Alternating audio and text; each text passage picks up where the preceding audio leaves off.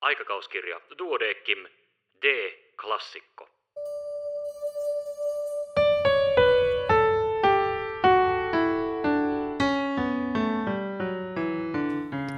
Tervetuloa mukaan. Minun nimeni on Kari Hevossaari. Tässä podcastissa luen ääneen klassikkojuttuja aikakauskirjan 135-vuotisen historian varrelta. Joidenkin artikkeleiden kohdalla tiede ja maailmankatsomus ovat jo muuttuneet, osa taas pätee edelleenkin. Tällä kertaa siirrytään vuoteen 2011.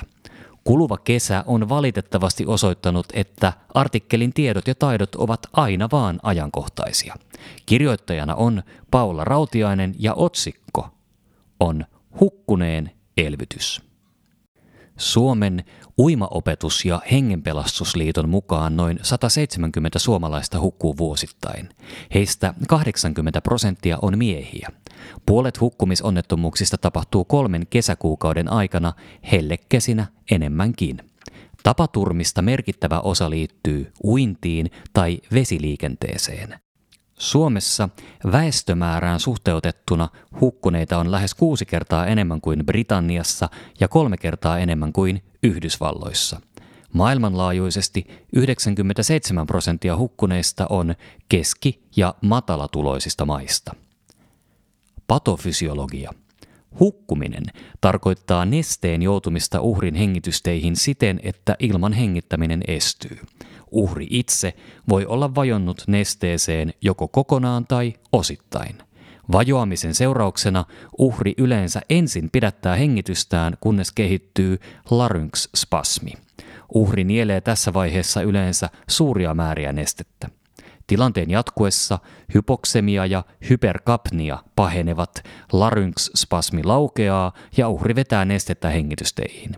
Tämä huonontaa kudosten happeutumista entisestään.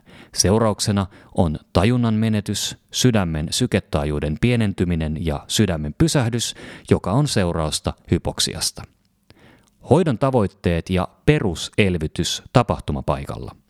Hukkuneen elvytyksen kulmakivi on hypoksemian korjaaminen – Uhrin pelastamisen kannalta tärkeimmät tekijät ovat tapahtuman mahdolliset silminnäkijät ja heidän viivytyksetön toimintansa. Uhrin hengitystiet pitäisi saada nopeasti vedenpinnan yläpuolelle ilmahengityksen palauttamiseksi ja tarvittavien elvytystoimien aloittamiseksi. Veden pinnalle tai kokonaan vedestä nostaminen on ensisijainen tavoite – Elvyttäminen ja esimerkiksi immobilisaation tarpeen arviointi sukellustapaturmissa on vasta toissijaista. Pelastajan omasta turvallisuudesta on huolehdittava. Mikäli mahdollista, olisi käytettävä apuvälineitä kuten pelastusrengasta, venettä, köyttä tai airoa. Pelastajan on turvallisempaa toimia parin kanssa kuin yksinään, eikä tuntemattomaan avoveteen saa koskaan sukeltaa pää edellä. Soittamalla yleiseen hätänumeroon 112 välittömästi, kun tapahtuma on havaittu, pyritään saamaan pikaisesti ammattimaista lisäapua. Kun tajuton uhri on nostettu pintaan, pitäisi pelastajan välittömästi puhaltaa suusta suuhun tai suusta sieraimiin viidesti. Tämä voi olla vaikeaa syvässä vedessä ja varsinkin aallokossa – mitä nopeammin puhalluselvytykseen kuitenkin päästään, sitä paremmat ovat uhrin selviämismahdollisuudet. Mikäli syvässä vedessä ei ole mahdollista nostaa uhria esimerkiksi veneeseen, tulisi hänet hinata matalaan veteen. Ennen hinaukseen lähtemistä olisi minuutin aikana puhallettava vielä 10-15 kertaa. Jos mainittujen kahden puhallussarjan jälkeen spontaani hengitys ei palaudu ja arvioitu hinausmatka on kestoltaan yli viisi minuuttia, puhalletaan vielä toinen 10-15 puhalluksen sarja. Sen jälkeen keskitytään mahdollisimman nopeaan hinaukseen. Jos hinausaika on arviolta alle viisi minuuttia, suositellaan puhaltamista hinausuinnin aikanakin. Koko ajan vajoamaan pyrkivän tajuttoman uhrin uintihinauksen aikana puhalluselvytyksen jatkaminen vaatii pelastajalta hyvää uimataitoa ja kuntoa. Pelastajan pitää arvioida omia voimiaan kriittisesti. Pelastajasta ei saa tulla toista uhria. Kun tajuton hukkunut on saatu veneeseen, maalle, laiturille tai muulle kovalle alustalle, aloitetaan tavanomainen painelu-puhalluselvytys. Sitä jatketaan suhteessa 30 painallusta ja kaksi puhallusta. Tavoiteltu painelutaajuus on 100-120 painelusta minuutissa. Aikuisella painelusyvyyden tulee olla vähintään 5 senttimetriä. On tavallista, että uhri oksentaa nielemäänsä vettä elvytyksen aikana. Uhria käytetään tarvittaessa hetki kylkiasennossa, mutta keskeytyksettömään elvytykseen pitäisi palata nopeasti. Mikäli koulutettujen maalikoiden käytössä on neuvova ulkoinen defibrillaattori, liimaelektrodit tai geelityynyt päitsinten käyttöä varten voidaan kiinnittää kuivaan ihoon ja toimia defibrillaattorin ohjaamana. Hukkuneen lähtörytmi on yleensä ei-defibrilloitava, minkä vuoksi defibrillaattorin kiinnittäminen ei ole samalla tavalla ensisijaista kuin muun äkillisen elottomuuden yhteydessä. Hoitoelvytys tapahtumapaikalla. Terveydenhuollon ammattilaisten toimesta hoitoelvytystä jatketaan naamaripuhalluksin ja mahdollisimman suurta sisäänhengityksen happiosuutta käyttäen.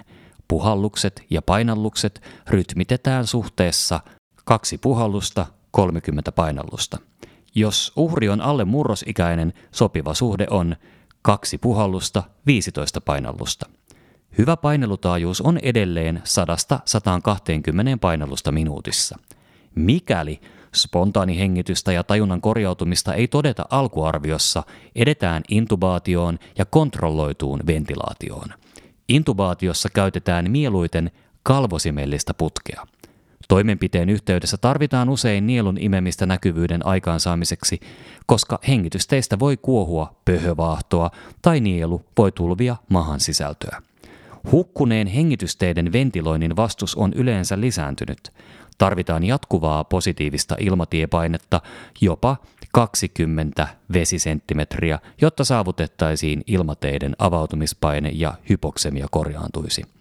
Tämän vuoksi kurkunpääputket ja naamarit eivät yleensä riitä happeuttamiseen ja tuulettamiseen. Intubaation jälkeen puhalluspaineluelvytystä jatketaan tasaisesti tauoitta. Puhalluksia annetaan 10 ja painalluksia 100 kertaa minuutissa.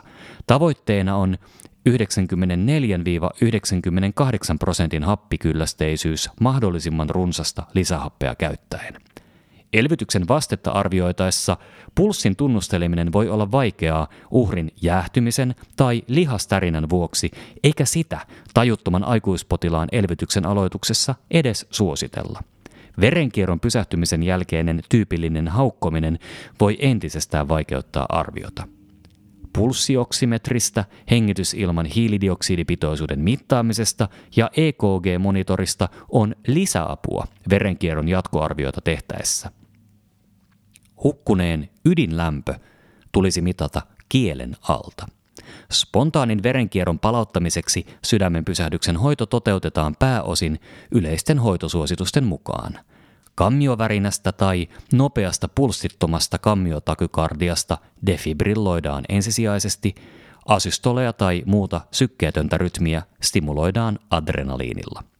Ydinlämmön luotettava mittaaminen ensihoidossa on vaikeaa. Tämän vuoksi hypotermiaa arvioidaan kliinisin perustein ja vaikeaa hypotermiaa epäiltäessä kuljetus aloitetaan samalla elvyttäen. Asidoosia hoidetaan bikarbonaatilla ja kuivumista korjataan antamalla isotonista nestettä. Lääkkeen antoreittinä käytetään laskimoa. Myös luun sisäinen lääkkeen anto tulee kyseeseen – koska puhalluspaineluelvytystä pitää jatkaa keskeytyksettä samalla kun lääkkeenantoreitti avataan, tarvitaan lääkkeelliseen elvytykseen vähintään kolme henkilöä. Hoito sairaalassa. Onnistuneesti elvytetty hukkunut on kuljetettava aina jatkotarkkailuun ja hoitoon sairaalaan, jossa on mahdollisuus tarpeen vaatiessa tehohoitoon. Tajuihinsa tulleenkin uhrin hengitysvajaus voi pahentua uudelleen kriittiseksi tavallisimmin infektion vuoksi. Jälkijäähtyminen voi olla vaarallista, jopa tappavaa. Tajuissaan oleva lihasvärinään kykenevä enintään 32-asteiseksi jäähtynyt uhri voidaan lämmittää passiivisesti lämpimässä ympäristössä peitteisiin ja päähineeseen käärimällä. Märät vaatteet tulisi riisua mahdollisimman nopeasti. Alle 32-asteiseksi jäähtynyttä pitää lämmittää aktiivisesti – lämpöpuhalluspeitteet, lämpimät hengityskaasut ja nesteet otetaan käyttöön. Jos tajunta on häilyvä tai uhri tajuton, voidaan arvioida vielä mahdollisuutta huuhdella vatsaonteloa lämpimillä nesteillä. Hypotermisen, hengittämättömän ja spontaani verenkiertoa vailla olevan uhrin tehokkain lämmitysmenetelmä on sydän-keuhkokoneen käyttö.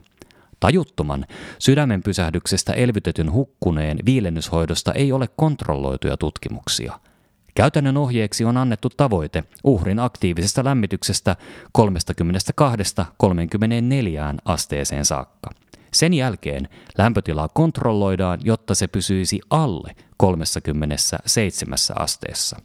Hukkuneen neurologista selviytymistä ei ole osoitettu voitavan parantaa barbituraateilla, kortikosteroideilla tai kallon sisäisen paineen monitoroinnilla ja paineoireiden hoidolla. Hukkuneella kallon sisäisen paineen nousu on merkki vakavasta hapenpuutteen aiheuttamasta vauriosta. Ennusteen arviointi. Hukkuneen ennusteen arviointi on tuoreeltaan vaikeaa.